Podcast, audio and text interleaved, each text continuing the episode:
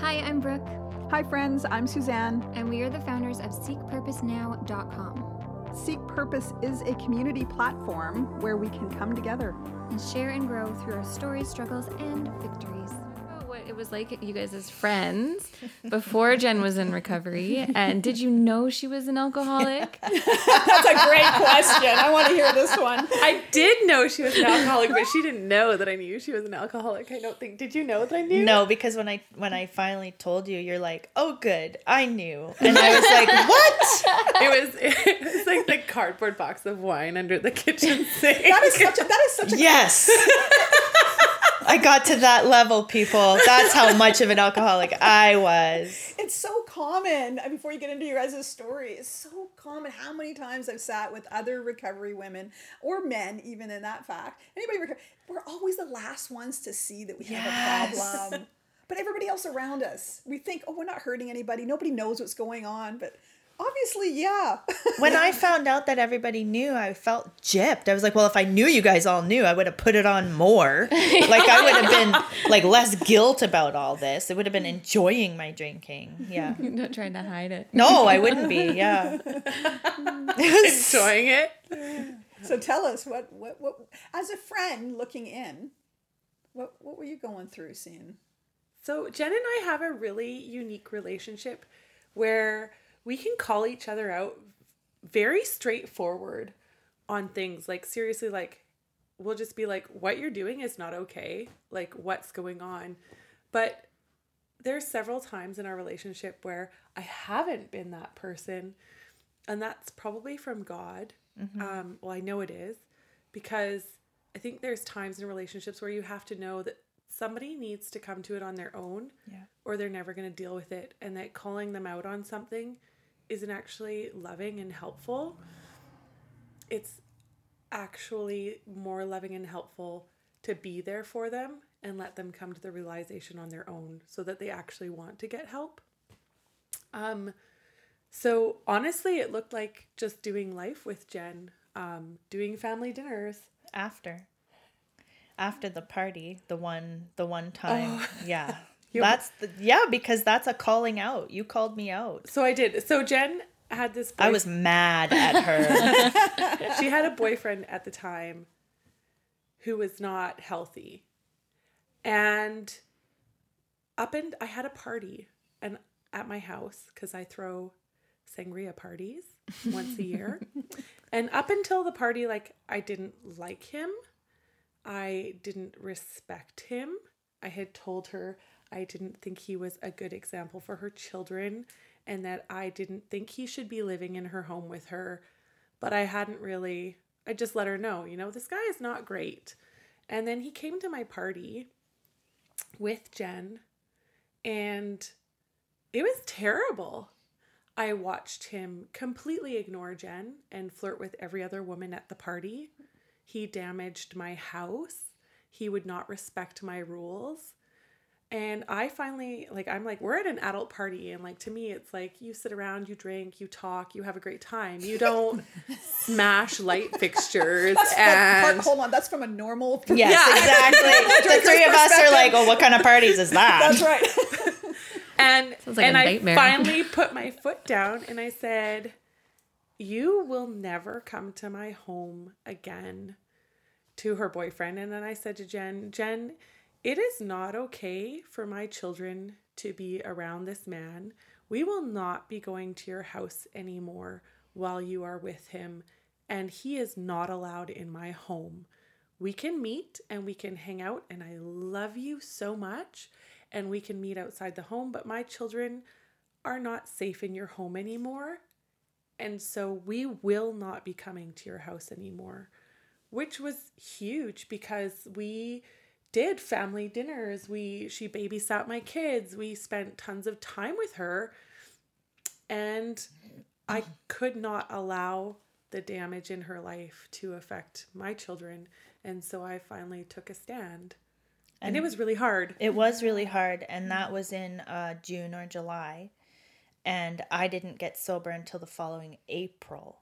So um, I did break up with that with that man in around September, October is when it happened. And I will tell you that the best example of Jesus' love is the fact that I broke up with him and a week later we started doing Tuesday night dinners and Sarah Dawn was at my house every single week. Mm-hmm. And neither one of us really ha- could afford to have each other over. Like let's just be clear on this. This is part of our story. I there were there were Tuesday mornings where I would wake up and I go, ah, well, I don't have enough food for all of us, but oh well, I guess we're having spaghetti and tomatoes, right? and that's what we would have, and somehow there was always leftovers, and somehow we would always, but always be able to put it through. But the piece where oh, that's where our friendship uh, solidified was in that moment because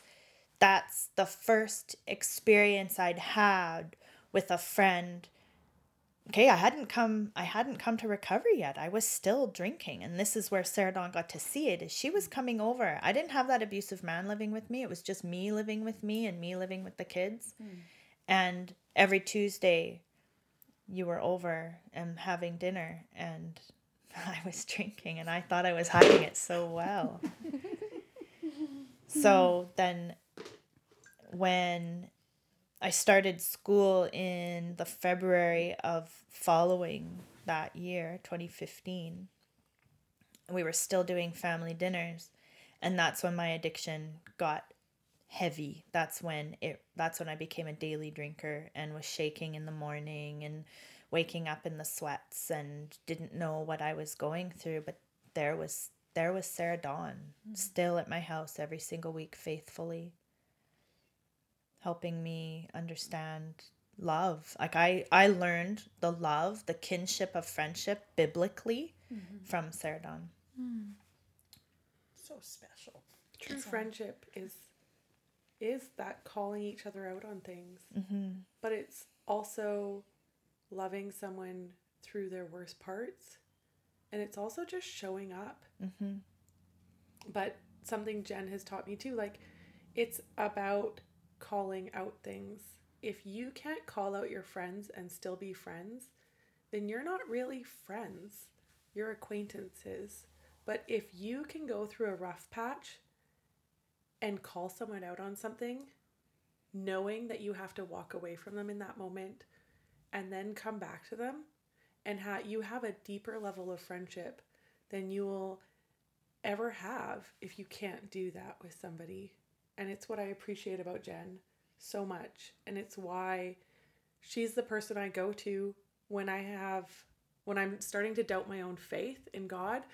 And she's like, "Hey, remember this? Remember this? Remember this? Like God's got you. You've had faith for this and this and this and it always happens. Like remember that time you prayed for God to send you a check and then he sent it direct deposit into your bank account instead? Like God's got this." And we do that for each other. Like she was reminding me of a story where she was going to school and she was like, Oh, but I can't afford a car. And I was like, Jen, you can't do school without a car. God is gonna make it so you can get a car. And then I got a car. she got a car. And like she's the person I go to. like when have I got a when I got uh, the eviction notice because they were tearing down and selling the house. There's the Sarah Dawn was my biggest cheerleader. No, it'll be fine. You will find maybe you will find a house in South Burnaby. because I just had to leave my house because the landlord was moving in, and Jen had, of course, been by my side with faith that God would find me a new house. Um, we don't live in townhouses or apartments. We live in houses because our children need yards to dig and build. and she was there beside me the whole time, like, um, God will find you a house. God will find you a house. And I got a house on the south slope of Burnaby, and Jen was my daycare lady. And all of a sudden, she's looking at having to move, and I'm like, maybe God wants you to move to South Burnaby. and I was like, I am not moving to South Burnaby, but I live in South Burnaby in a house, in a house. Yeah, like five It's really minutes cute away. too. yeah it's really cool how god really brought us together and i love that you know the bible talks about iron sharpening iron mm. and sarah dawn is my sharpening stone After going through recovery, she is the mother I choose to have be the mother of my children when I can't be there. Wow. If you're a fan of this podcast, we know you've heard us talk about Uplift Wellness. They are certainly building bridges, aren't they? Offering mobile services to your door for counseling. Can you believe that? If you are suffering, struggling, or need support or advocacy, you need to get in touch with Uplift Wellness today. You have to go to this website. It's www.upliftwellness.ca. That's lift with a Y, upliftwellness.ca.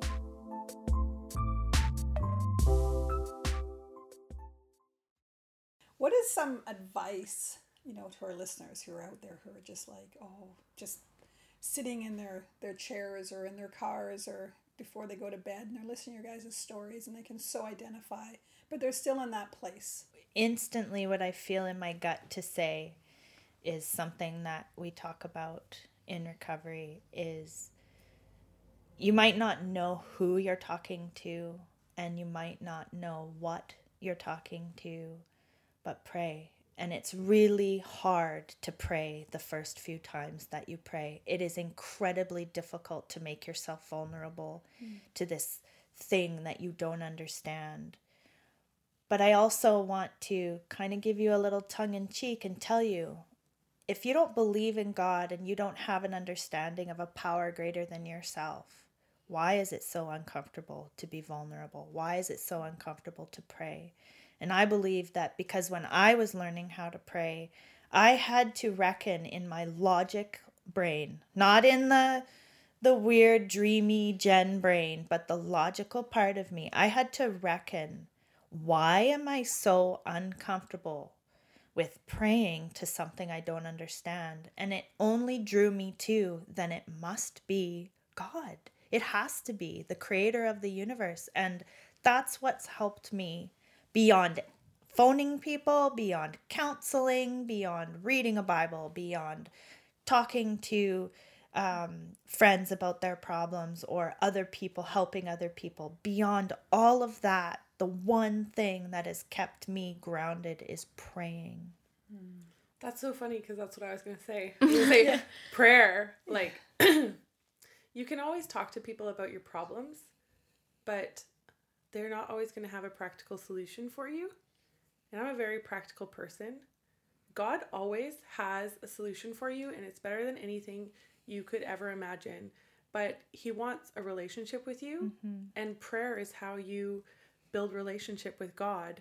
And Jen and I can both list pages of answered prayer. And it's one thing we talk about is how people who don't go through what we've been through they don't ever get to experience a life of faith like mm-hmm. we have. There's times when I cannot feed my children. So I pray and I'm like, God, I need food for my children. And I will come home and there will be food on my doorstep. And like I said, there was a time when I was like, God, I need money. Please send me a check. Mm-hmm. And uh, I went and opened my mailbox and I was so disappointed because there was no check. and I checked my bank account and there was a direct deposit. And there is something so hard, but also so fulfilling about praying to God and then just having faith that He will provide because there is no other solution and and just waiting on it and watching it. I literally have a list in my phone of all of the things that God has answered in faith for me. And it's why Jen and I are able in super stressful situations when you're a single mom, I don't get child support. My ex does not pay it. I support my family entirely by myself. And without that faith, without knowing that God will always provide, when I do my best and I put my effort in, God will always provide, I would be a basket case. I would be stressed out crying all the time. But I'm not. And it doesn't mean that I'm perfect and I don't stress. When I do, I call Jen. Jen is my sounding board. She's my sharpening tool. She's like, nope, remember this, this, this. God will provide. God will take care of it. May not be how you think he will, but he will. And and when you have that prayer and that trust, you can conquer anything. Prayer is when I take my ideas and my conceptions of how my life should or could or I want it to be. And when I say, I cannot fix this, and I was very recently in a situation where I wasn't trapped, but I certainly couldn't feel my way out. And it, a check wasn't going to fix it, a thing wasn't going to fix it. And this was a faith that I had never had to entertain before. And I put my will into God's hands. And only now, being out of it, do I see that the path was set six weeks ago before. So I said, God, I don't know how to get out of this situation. I I really can't see how I can fix it and I actually can't see how you can fix it. I just know that this is broken and I need you to fix it because I'm tired of fixing it myself.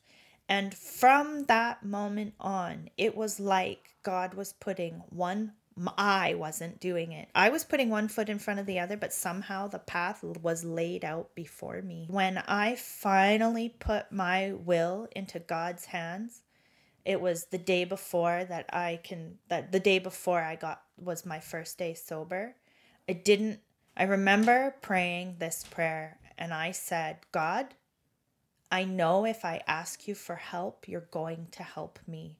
And it was desperate. And I put my face into a pillow and I screamed, God, I need help. I can't keep doing this to myself and I didn't know what it was going to look like. And I certainly didn't realize that it was going to be walking into a room full of alcoholics where I was going to be learning from them. I had no idea that it would be bringing me to this moment. Oh, by the way, it's 1500 days that I'm sober today. Oh, wow. Cool number. oh, I right? Props so loud. So I had no idea in that moment that the tangible way that God showed up in my life would be one person helping me and then me helping another person. I had no idea it would be like that. So let me just say again I do not want to take away from the tangible ways that God provides with money and food and shelter. The Bible says, look at the birds of the air. They don't store up. God, God loves you so much more than a bird. Mm-hmm. Most of my problems in my marriage, I always call it like, you know, when you, you, you golf 18 holes, there's the first nine and the back nine.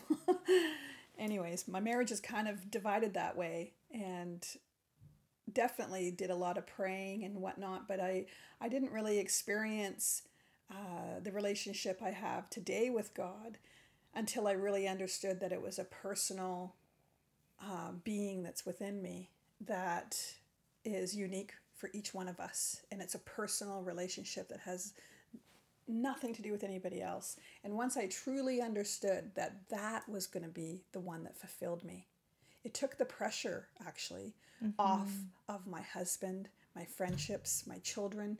I never looked at them anymore to fulfill me.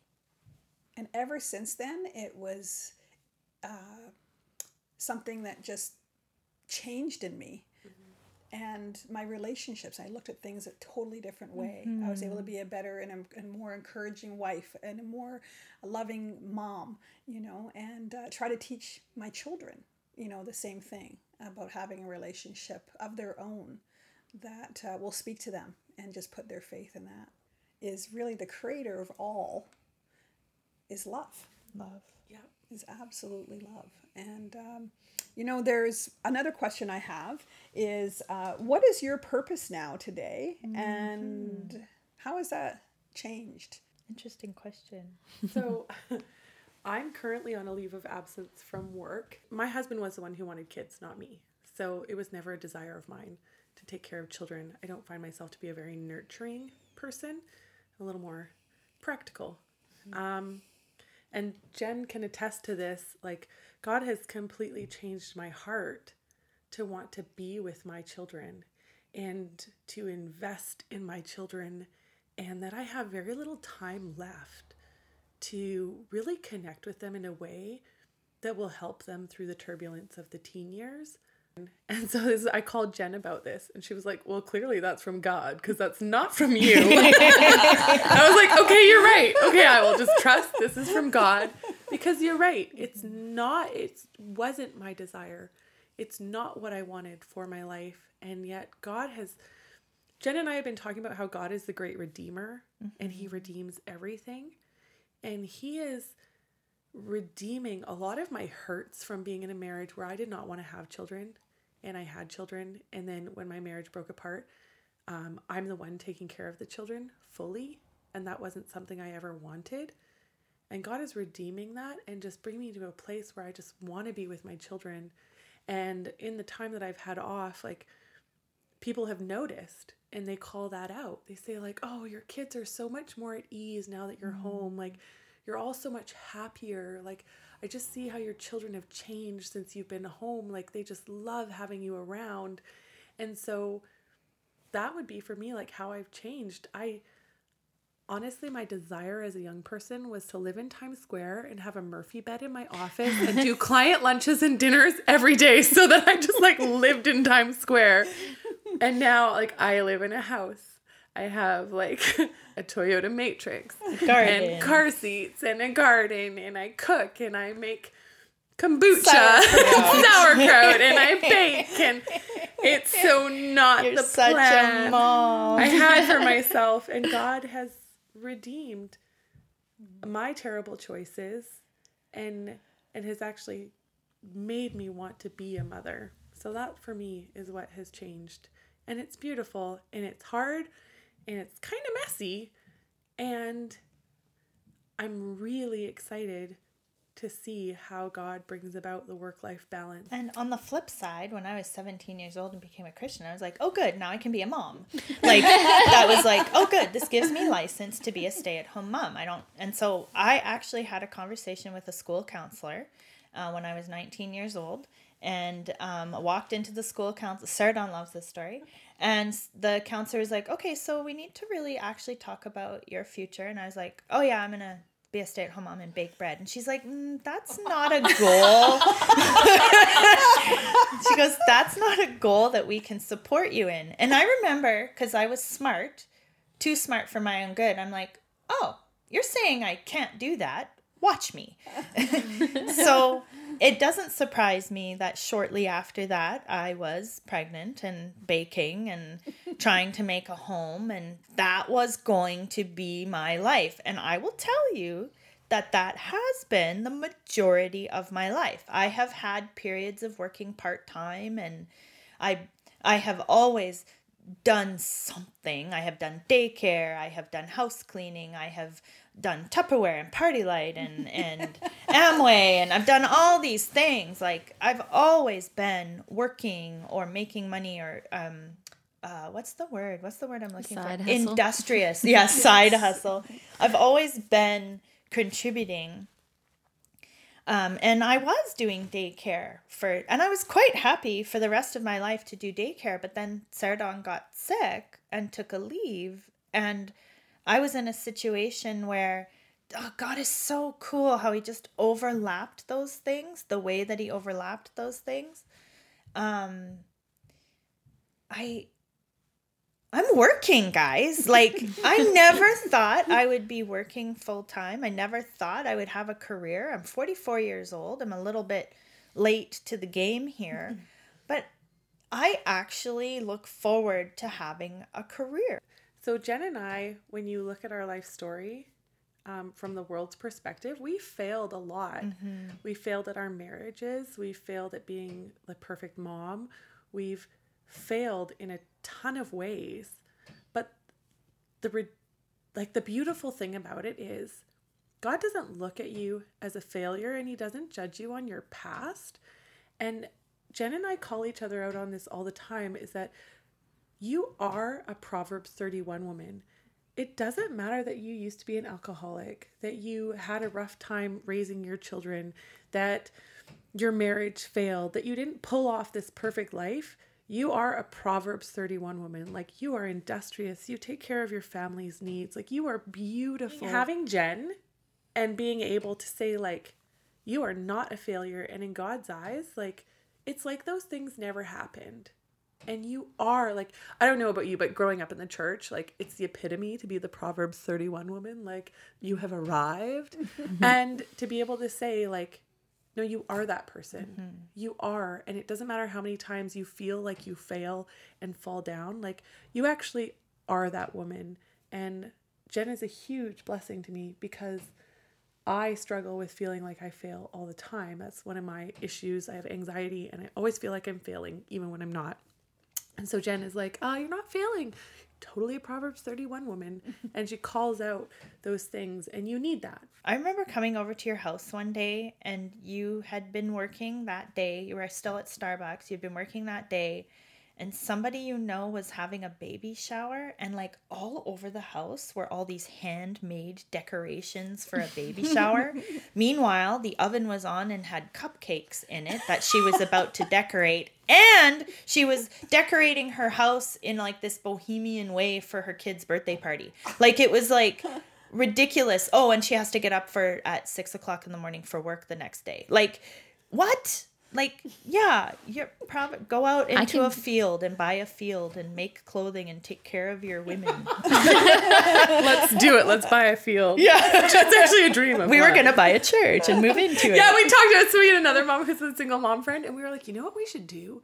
We should just rent a church and make dorms and live in the church. Like a sorority? Baptismal tank hot tub lady. yeah, Movie us nights in the sanctuary. like, we could have some pretty lit parties. yeah. Yeah. we didn't. But the girls still ask me about it. My youngest is like, Are we ever going to move into a church? Still a dream. The last question I, I, or maybe not a question, is again for our listeners is prayer is what you brought up. Uh, but is there anything else tangible that you could say if they're actually at the point going, I need like, where do I go? What do I do from here? Is there anything that you guys have that would be a go-to, a phone number, a support? Um, someone who's living alone like where would they start So if you have kids in school, um, as scary as it is, our schools are designed um, in British Columbia to be resource uh, helpers. And I know um, I didn't know this until I knew this, but there is a community school in every neighborhood. So even if your kid doesn't go to the community school and you live near a community school, that is your community school. And there's a community support teacher who works in that school whose job is to be an outreach to the community. So, for example, in North Burnaby, Lochdale is a community school. So, anybody who lives in North Burnaby, go to Lochdale, talk to the community school coordinator, and get some help. Um, there is um, uh, for any parents who have children who are struggling with mental health, and what that looks like is anxiety, and that's a big old big topic.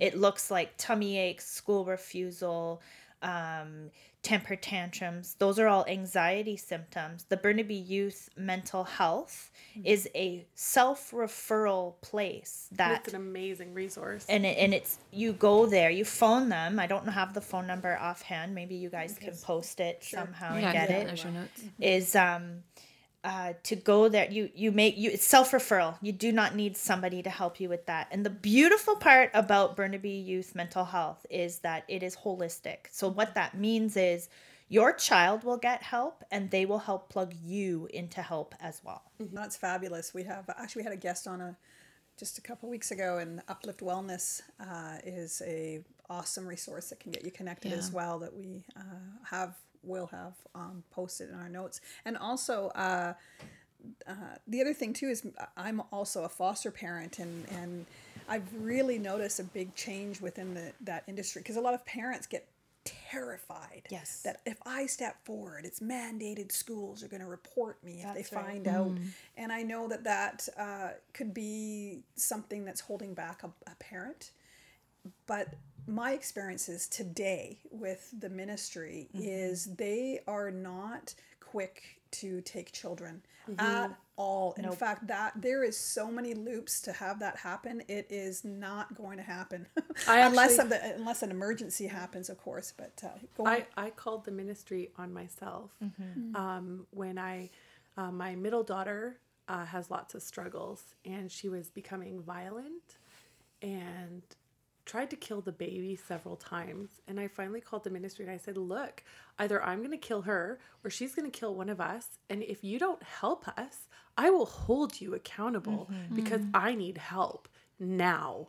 And they have. And I have called the ministry about other problems um, and called them to my house. And they have been nothing but helpful and a good resource. And I would say if if you are in an abusive relationship and you need to get out, mm-hmm. Mm-hmm. go to the resources. Mm-hmm. Call a social worker. Follow the steps. Go go to a, a safe house. Go to the police because when you do that, you are more likely to have a success story of leaving your abuser because you will leave a track record and you mm-hmm. will also get all of the help that they need. There are community outreach workers who can come to your house and help. If you have a small baby, there are cuddle care workers who come and hold your baby just so you can have a break and cook or nap as long as you're with them. There are so many resources available, but you're not going to get those unless you go through social services or the police and mm-hmm. and don't be afraid of those things because they they they will help you and get you fast tracked to the help you need housing etc so even if you feel like you can't leave because you're trapped and you have no finances and you have you don't have this those are excuses. And the truth is that there is help out there. You just need to take the step to go get it. Definitely. And if you're feeling uncomfortable and you're feeling vulnerable, I've learned from my own uh, recovery, and most of us, all of us, I'm sure, can relate, is that's when the growth starts happening and the change begins. The mm-hmm. change will not begin until you're uncomfortable and mm-hmm. feeling Yeah. vulnerable. True. We were mm-hmm. just talking about that. Change doesn't come until you're uncomfortable because that's when you're willing to let it happen. So when you're uncomfortable, get ready for change. Yeah, there you go. yeah, I know. It's when we talk about our past, I was like, it's just how far we've come is only by the grace of God. Amen. And is amazing. And that we are still like doing life together after some of the harsh things we've had to like call out from each other. Mm-hmm. That's beautiful. Like you talk about like diamonds are crushed and pressed and they come out beautiful. That's our friendship. It is like stunning our friendship. I'm I feel bad for people who don't have friends. I love really do. you. Like you don't need a lot of friends. No. You need a lot of I don't like need- having a lot No. of friends. you need good friends and that's Yeah. a conversation i have with my kids like you know i think so many kids struggle with having friends at school and i'm like you don't need to be popular i'm like do the popular kids are they nice to each other and they're mm-hmm. like no no they they're not i'm like how do they talk about each other behind each other's backs i'm like so i don't have a lot of friends but like i have really good friends and that my daughter the other day was like, "Mom, when I grow up, I want to be just like you." And I was like, "What are you talking about? Like, I am a hot mess." She was like, "You have a really good job, and you have beautiful children, and you have really good friends who love you, and you guys take care of each other." And I was like, tears streaming down my face because I was like, "I'm doing something right," because she gets it. Like those are the important things. Like it, it's true. I just want to say thank you so much. And uh, what we're doing here at Seek Purpose uh, is building a community. And that doesn't mean just having you guys sit here and having a chat one time. We really want you to be involved and come back and, you know, maybe participate in other panels that we have because you're just really inspiring and courageous women. And I love you. Yeah. Thank you for getting sharing yourself. vulnerable and like, yeah. And It's the only way change happens. And yeah. you can't help people if you don't talk about being vulnerable. Like you mm-hmm. can't because people need to know that it's actually not just you. Mm-hmm. And until you create a conversation around these things that society has kept so buried for so long and and sometimes like for me it's especially in the church we don't talk about mm-hmm. abuse we don't talk about what it looks like we don't talk about it's sometimes not okay to be submissive. Like sometimes you need to get out and that is not talked about. And so I just feel so blessed that I actually get to speak those words. Like there are times when it's not okay and it's not God's plan and you're allowed to leave. Mm. And this needs to be an open conversation in the church. And we mm-hmm. need to be vulnerable so we can help other people. And I think that also speaks to what I'm passionate about, which is women need to feel their feelings. And I've mm. learned that a lot from Suzanne. By she doesn't know that I've learned that from her, but I have. Mm. Um, and especially in and I agree with you, Sarah Dawn, especially in the church, because there's an expectation still today in the church about us women needing to be a certain way and a certain vision and a certain image. And whether it's put out there on purpose or it's us inventing it or whatever, it is definitely there. Our children should be dressed well and have their hair kept and and they should be showing up to church in a certain way and a certain behavior and what i really see happening is as more of us women and men equally talking about our feelings what's happening is we are accepting our families the way they are because I know Sarah Dawn shows up to church with her children in tow, no matter what they look like. And you are either dealing with it because you don't know how or you're accepting it. And to anybody who's sitting there thinking that this is uncomfortable, yes, the microphones were a little bit daunting at first, but I'll tell you guys, it's so cool because it just felt like we're having coffee over a coffee table like Yeah. just a kitchen like this is cool. And anybody who's um who you've invited who might be a little um leery or apprehensive about doing this come do it. It's it's really i hope i i can feel like this is definitely going to help people mm. whether it helps one person or a dozen mm. Well, we're at four so far. Yes, yay well, I'm sending the link out to all my friends after this is done Oh, they've I'm so asked. I've been talking about this nonstop. Yay. Wonderful. Oh my gosh, we are so blessed and so grateful that you guys came down and took your time to sit and have this conversation. I think it is so important. And mm. I know a lot of moms, especially, are just going to be so blessed by this and helped by this. Mm-hmm. Thank you, guys. Okay, we done? Yeah, that's Yay! it. wow Actually, the one thing that was incredible when I was listening to them uh, and their story and their journeys, you always think that it's just like punch. Like you think of domestic violence of the, the worst kind, and that mm-hmm. word just seems so profound. And they really define things simply. That mm-hmm. it doesn't necessarily mean could be a word. It could be uh, you know battery in so many different ways Isolation. isolation. Yeah, I learned so much from them. And if anybody out there is suffering um, and can relate, then please just seek, seek help. Yeah, if you heard yourself in their story at all, um, we're going to add some resources to our show notes so you can go check that out at seekpurposenow.com. And keep listening.